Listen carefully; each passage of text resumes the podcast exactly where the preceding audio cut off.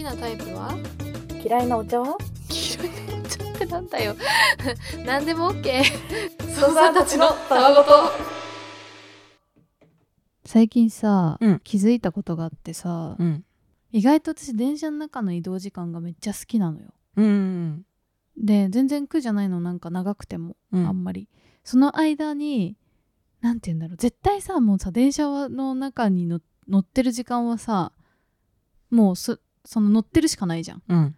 乗ってるしかないってことが結構楽で、うん。その間にこれやろうあれやろうみたいな考えるの結構好きなのね。はいはいはい。でなんか昨日病院に行ったんだけど、うん。久々になんか検査で。で注射をするその部屋があって、うん。なんか20人ぐらい注射を打つ人がこうバーって並んでて、うんうんでなんかこう100人ぐらい待っててうん。でなんか順番に予約ピンポンこの番号の人はいはいはい。何番に行ってくださいみたいな、呼ばれる呼ばれるみたいな。すごいめっちゃシステマチックなうん。ところでずっと待ってるみたいな感じだったんだけど、その間ももう待ってるしかないじゃん。うん。で待ってる時にまあ多分あと30分40分ぐらいで呼ばれるなみたいな。でその間に何しようかなって考えるのめっちゃ好きでさ、うん。なんかそのさ絶対にその手持ち無沙汰っていうか、うん。待ってなきゃいけない状況の間になんかそのスケジューリングするのすごい好きなタイプなんだなって気づいたのよ。何かをしてるのが好うん。きそうそうそう。坂口恭平さんかな？なんかのツイートで、うん。なんか僕はトランジットで待ってる時間がすごく好きみたいな書いてあって、うん。あこれだわみたいな。確かに。だからなんか絶対何にもできないやんっていうか、待ってるしかないみたいな。時間に何かするのが楽しいみたいな。飛のある行機のね中とかもそうだよね。そうそうそうそう。なんか移動とかは絶対そうで、うん。でなんかさ新幹線の中でお弁当食べる時間ってめっちゃ楽しくうんうない、ん。そういうそのなんか移動しながらご飯食べれてるっていうなんかその感じっていうか効率いいっていうのもあるし。まあなんかそれしかやらざるを得ないっていうか。そうそうそう。ね。まあもうすごい無理やり仕事するとかっていうケースもあるけど。そう。なんて説明したらいいかわかんないんだけど、うんそのもうぽっかり時間がここはこれみたいに決まってるところで、でも待ってるしかないからそこの場で何かいろいろできるみたいなのすごいいいなまあちょっとわかる。なんでなんだろうね。なんか小学生の時とかうん。風邪で休むこととかたまにあったけど、うん。なんかその時に NHK でやってる頑固ちゃんとか 見たりするのすごい好きで。それはなんか背徳感かね。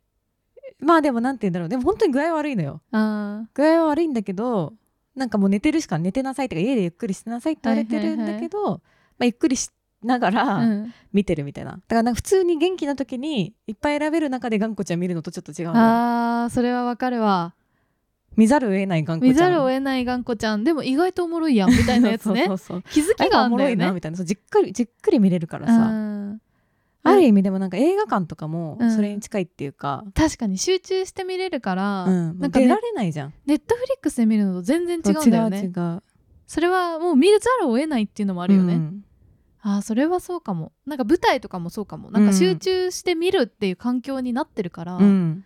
なんかそれをするっていうある意味集中せざるを得ないというかだからそれに対して。あれかもね。なんかそのそれ以外の時間って、うん。基本的にはやろうと思えばうん。何でもできるみたいな、うん。選び放題な状況になっててうさ、フリーな時間ってネットフリックス見るでもツイッター見るでもなんか選んでるっていうかなんていうかね。いっ何でもぱいある中でそうコンビニ行くでも何でもできちゃうんだけどそうするとなんかねなんかあんまり考えずにうん。フラフラしちゃうみたいなところがある。あって気づいたらツイッターずっと見ちゃってたみたいなさ。そういうのってすごいなんか残念な気持ちになんだけど、うん。今日今はこれする時間ってなってすごいなんか安心するみたいなのがあるのかもって思った、ね、確かになんか病院の待合室でちょっと置いてある雑誌読むとか、うんうん。あと美容院に行ってる間に雑誌読む時間とかもそうなんだよ。めっちゃ集中できる。すごいさしかもさ自分にとってさちょっと癒しのさ、うん。時間になってない？その時間、動けないんだけど。そう動けないんだけどねでもなんかからこそのみたいな。心に余裕ないとそういう時間がイライラしちゃったりもするの、あー。もったいないみたいな。確かに。なんかぼじっとしてるだけの時間まあなんかでもったいないみたいな,、そんなね別のことをする余裕もないしみたいなね。そうそうそうそう。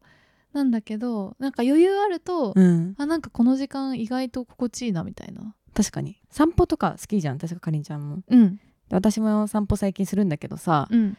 なんか散歩って別に目的ないじゃん、うん。歩いたりしてるだけで、うん。でまあふらふらっとどっか行ったりするんだけど、うんまあなんか面白かったなこんなところもあるんだみたいな発見もあって帰るみたいなうんうん。ところあるけどなんか電車とかってさうん。あんなに人いっぱい乗ってんのに、うん基本的にみんな目的があるじゃん。うん。どっか行こうとしてんじゃん、うん。なんかそれも最近なんかなんかちょっと話変わっちゃうけど怖いなっていうかすみんごいなな目っていうか。的を持ってんだそうみんな目的をもほぼ持った乗り物なんだって思ったら なんか それもそれでなんかすごい不思議な気持ちになるっていうか、あまあ確かに。電車とか飛行機とか、うん。基本的に乗り物に乗る場合は目的を持ってるよね。うん、でも飛行機とかはうん。わかんないよ。チケット取ってるないと乗れないからうん。わかんないけどなんか電車ってさパッて Suica 押したらさうん。適当に乗れたりするじゃん。うん。でもなんか大抵みんなここに行こうってさ駅とか決まってってさ、うん。まあそうじゃないとあたどり着けれないからっていうのはあるんだけど、うん。なんか散歩感覚で乗ってる人っていないじゃんそうほとんど。いないの。まあ自分やったことないんだけどほとんど。んない。ぶらり途中下車みたいなのやってる人がいるかもしんないから。一人ぶられ途まあ中下車ぐらいの人しかいないじゃん、うっんて思うとなんかさ不思議って。でもそれでもやっぱみんな電車の中で、うん。まあ割と空いてる時とかは特に本読んでたりとか、うんなんか心地よさそうに過ごしてるんだけどうんだからそうなんだよね。目的がある目中で的の間のなんか時間潰してん間みたいな。のそうそう、でもなんか私それがあるから会社とか行けてるなって思ったんだよね。なんかその電車の中が楽しいから。うんうんうん。電車に乗りたくて電車が好きなやつみたいになっちゃうんだけど電車に移動時間っていうかね。のそう移動時間になんかこういうあれやろうこれやろうみたいなこのこと考えようかなうんみたいなのを思うから朝起きるの苦手だけどあ移動したいみたいな。うん。移動したいっていう謎の欲求により 毎朝どうにか外に出られてんのよ。確かにね。それがなかったら無理。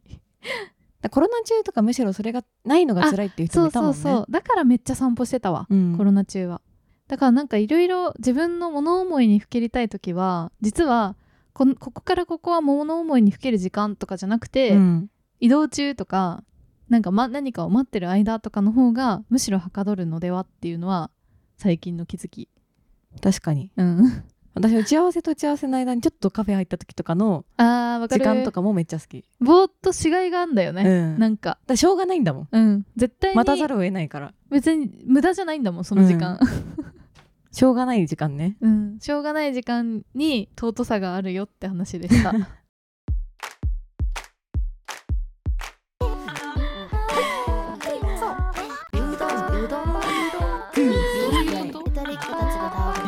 好きだよ疲れた やべさ大好き。なんだそりゃ。操作ネームサクさん、はいかりんさんほなかさんこんにちは。こんにちは。私は25歳の女操作です、うん。最近同世代の女の子とよく話すのが手足によく覚えのないあざがあるという話です。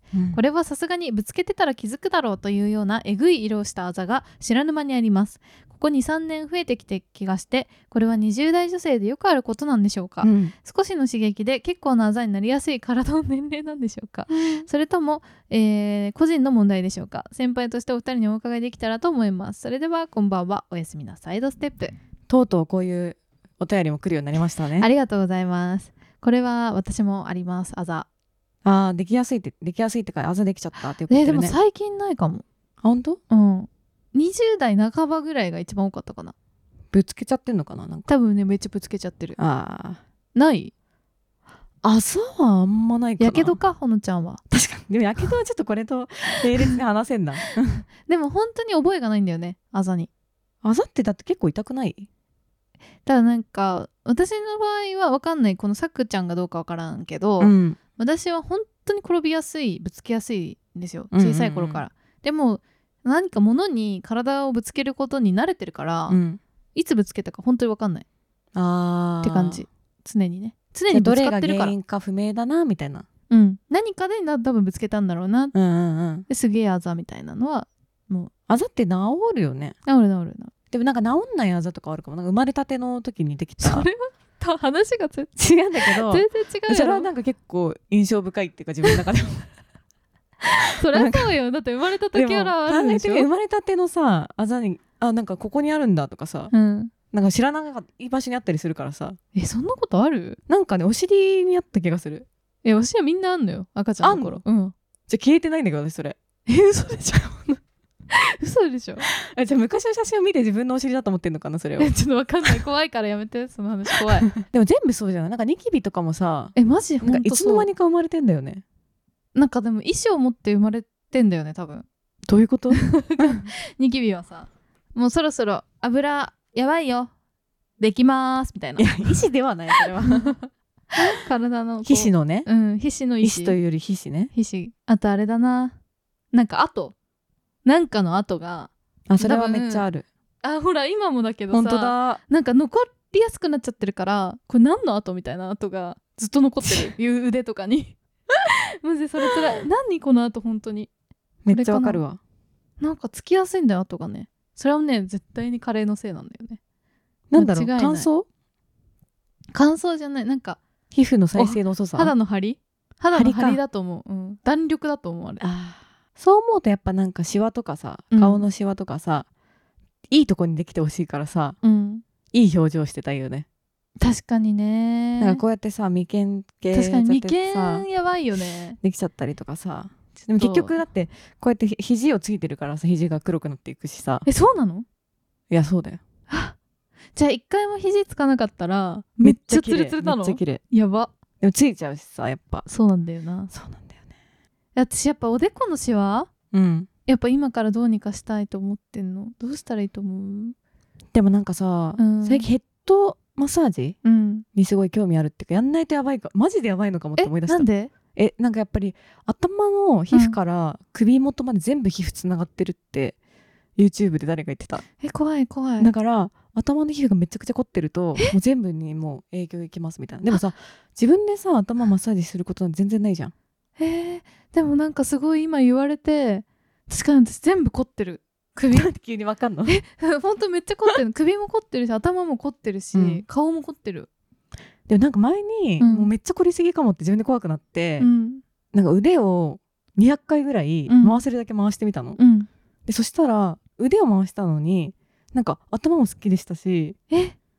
いい首も柔らかくなったし肩も柔らかくなったの。うん、1日しかしてないけどそれ。その肩甲骨柔らかくするやつよね。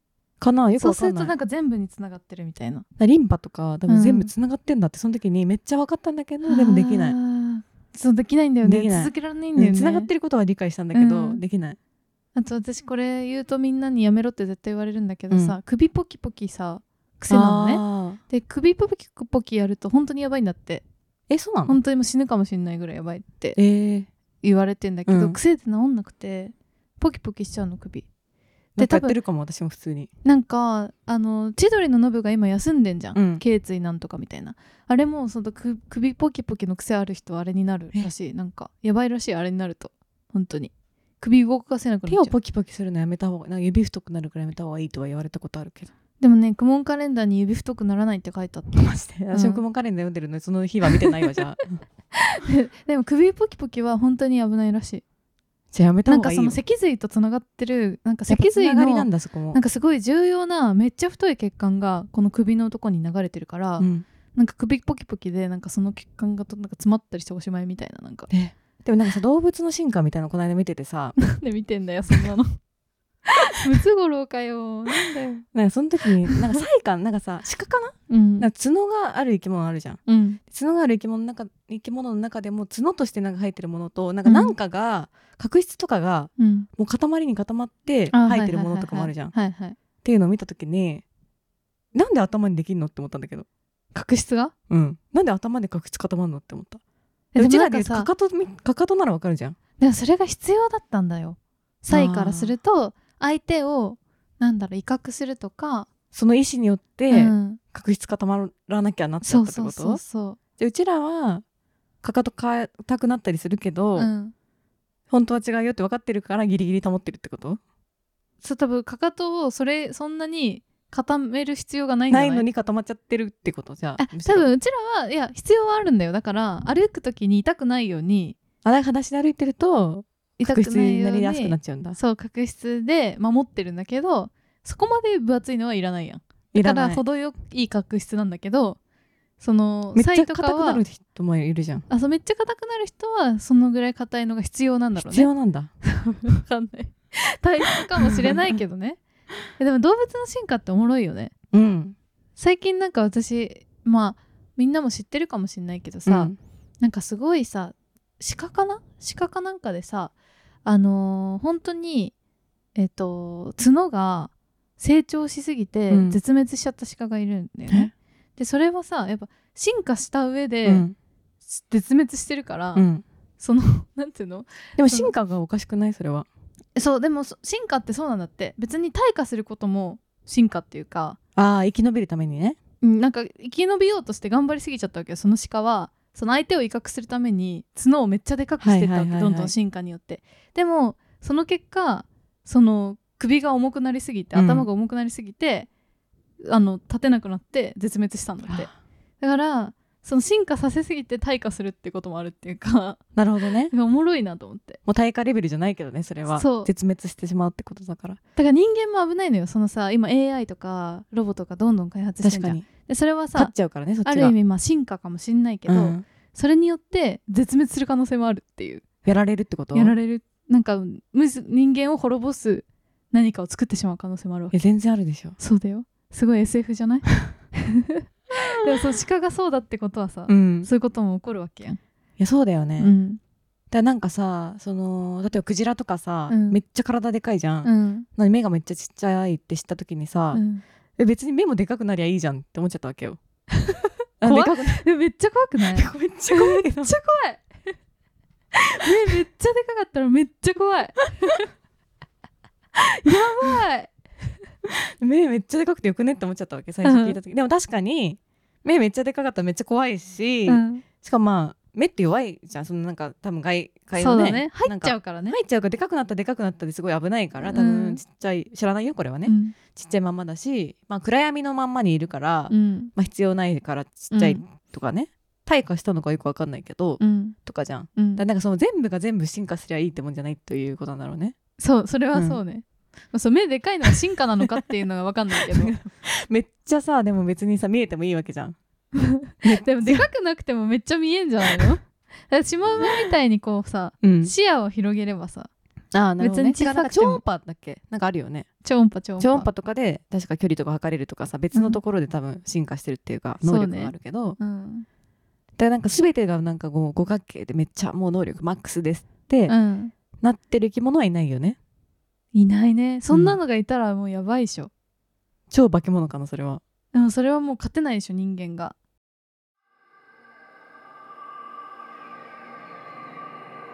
いただいただいただ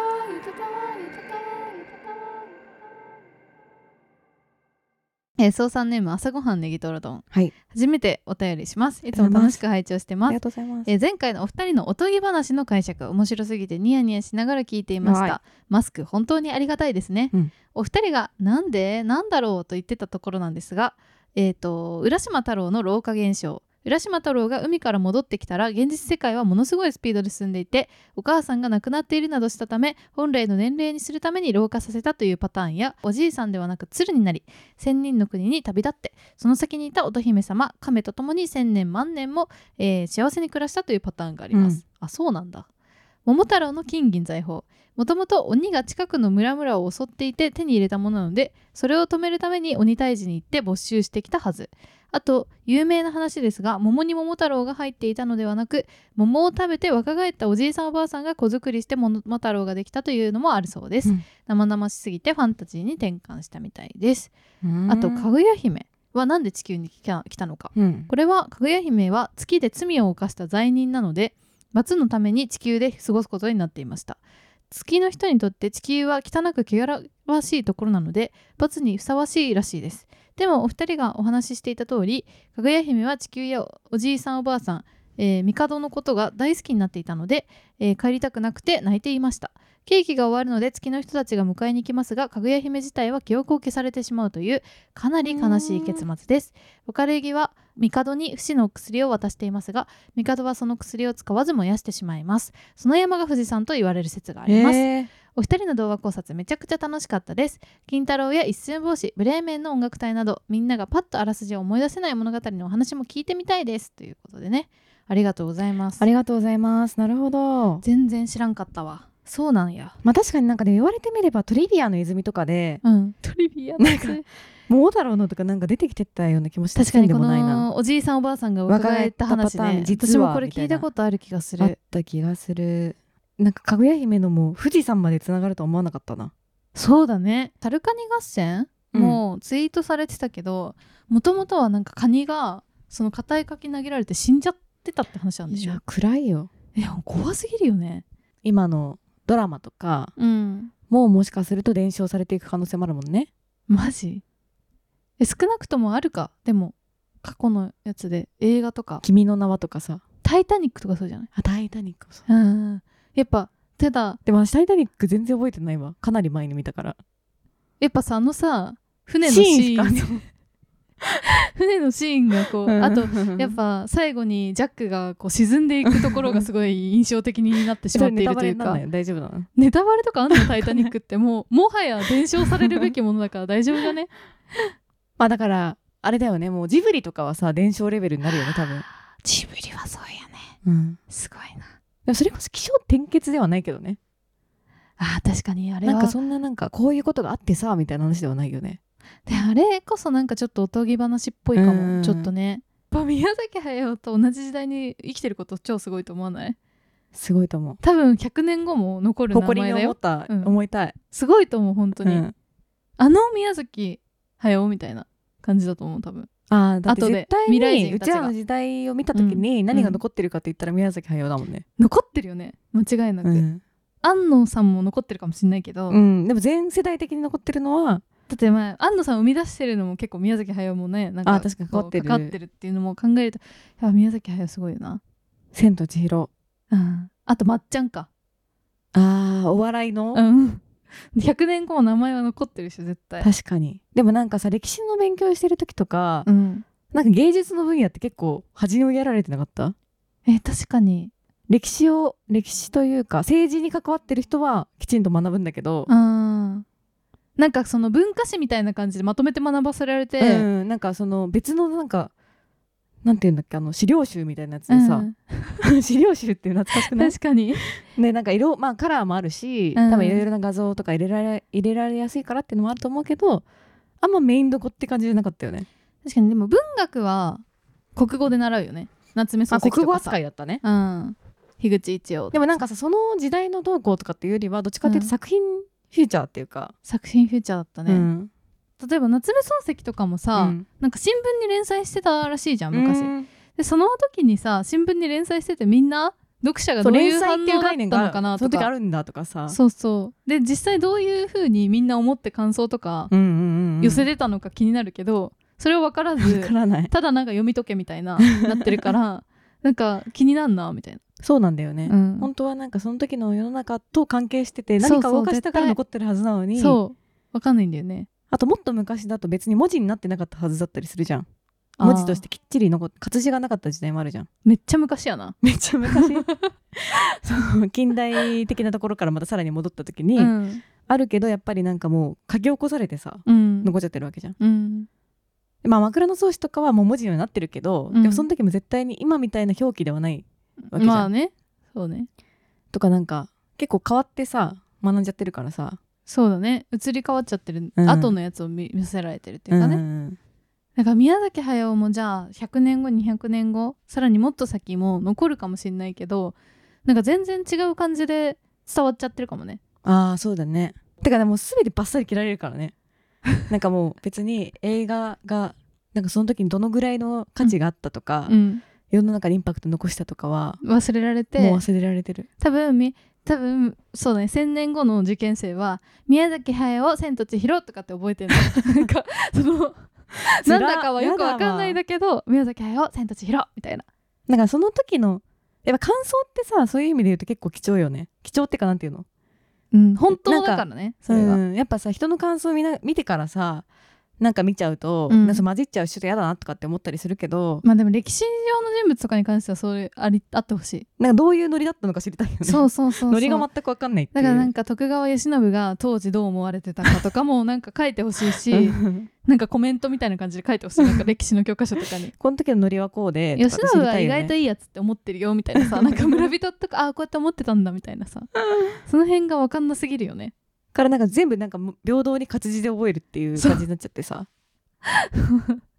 そうね。そうなんだよね。たまになんか話がめっちゃうまい歴史の先生とかがいるとそこら辺を補強して話してくれるんだけど。あいたわ。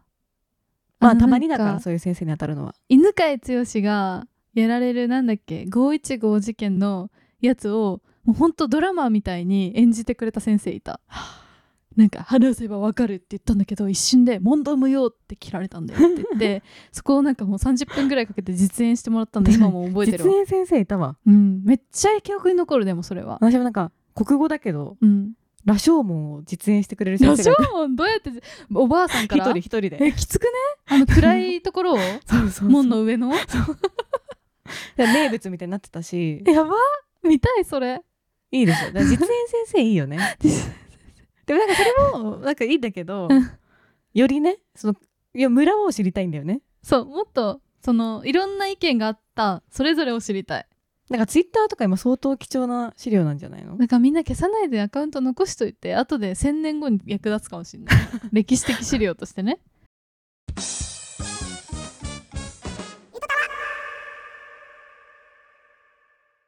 こんにちは。先月妻に教えてもらってからゆとたわにはまり家事をしながら仕事の合間に楽しく聞かせてもらってます。ありがとうございます。最近ゆとたわにちなんだ面白い現象が起きたので2人に伝えたいと思いお便りしました、うん昨夜仕事関係でコロナの陽性者が出て自分が濃厚接触者になったので自宅に帰らず仕事場の一室に泊まることにしました、うん。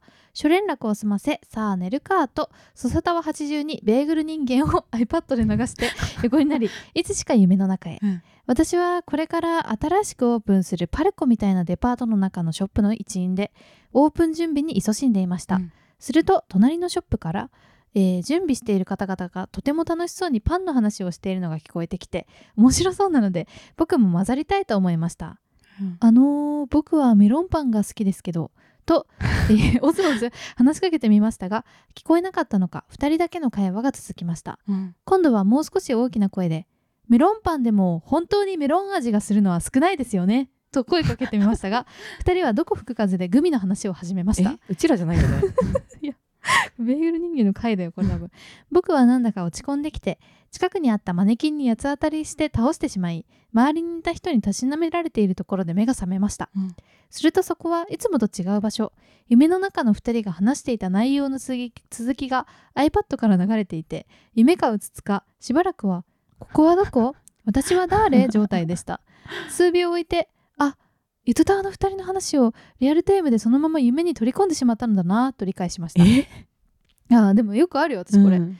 目覚めた直後の体感としては悪夢だったのですが少し時間が経って状況が理解できてくると結構笑えました、うん。ちなみに夢の中ではかりんちゃんは女性で、うん。ほのちゃんは男性として出てなんでよ。きますなんで？なんで？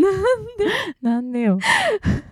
お二人はよく見る夢とか夢と現実の境がよくわからなくなることありますか？そういった超現実的な世界を描くのが上手な映画監督でデビッド・リンチが僕は大好きなんですが、うん。彼の90年代に大ヒットした連ドラのツインピークスの映画のマルホランドドライブが特におすすめなのでもし未見だったら見てみてください。結構怖いですが、見てみよお二人の活動にとても刺激を受けており今後もか、えー応援しております。とりあえずこれからは糸タを寝ながら聞くのはやめようと思います。ありがとうございます。待って。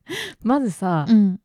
なんかメロンパンでも本当にメロン味がするのは少ないですよね。あ声をかけてくれたのか。声かけてくれそう面白すぎない、うん。その会話したかったよね。でも確かにメロンパンでも本当にメロン味がするの少ない、っていうのにうん。まず反応しちゃったんだけど、うん。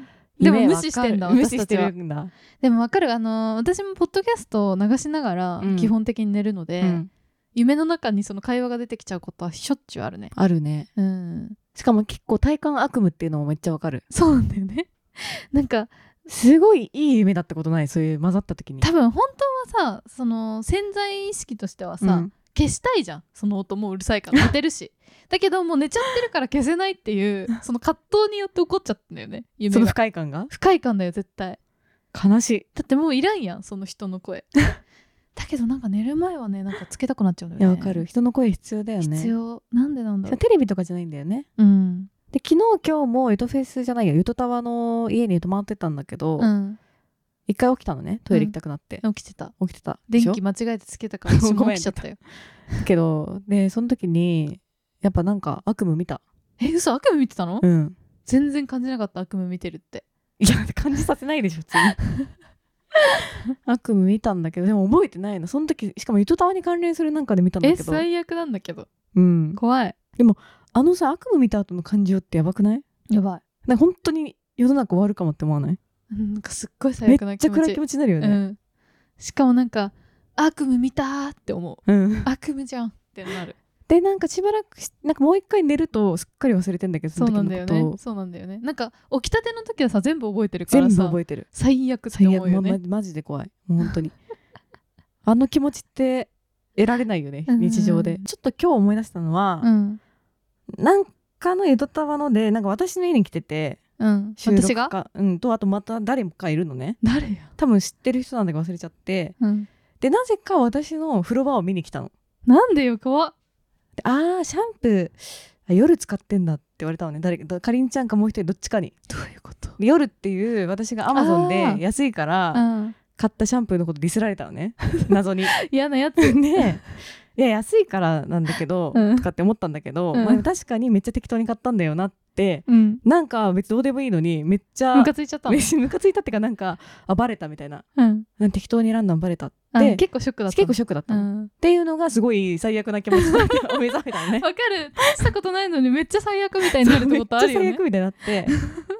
でしかもその起きた時はマジで最悪だったみたいな気持ちになってるのね、そのトイレ行く過程の時。に思ってたんだあの時 でもそれさ別にさ現実になかったことだから自分でそのセリフ生み出してるのね。そう最悪だわ。って思うとなんかすごい自分なんなんだろうみたいな。なんかまあ夢の中って自分が総監督だからな。そうそうそうそうそうそうほんと総合プロデューサーであり総監督だからさ。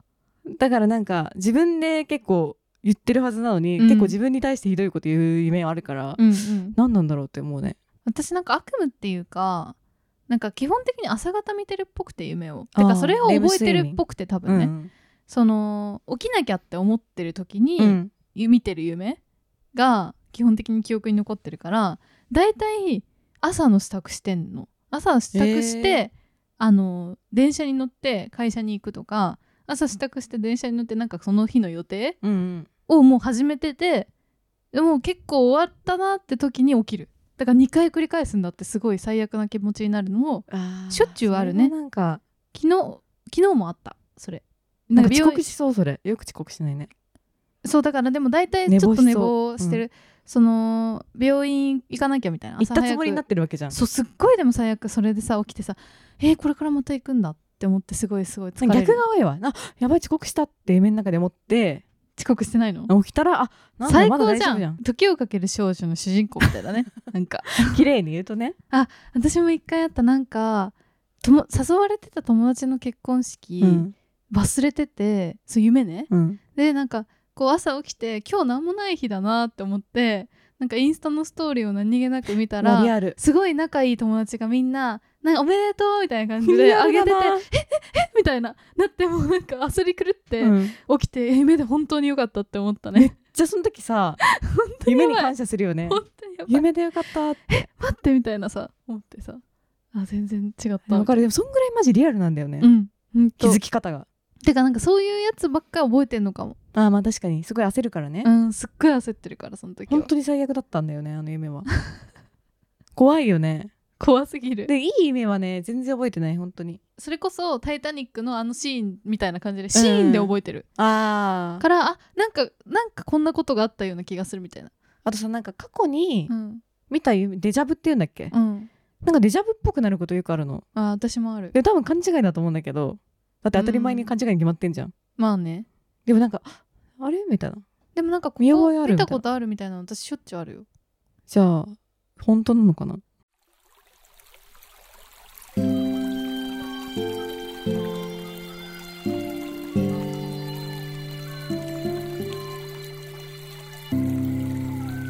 ゆとたわ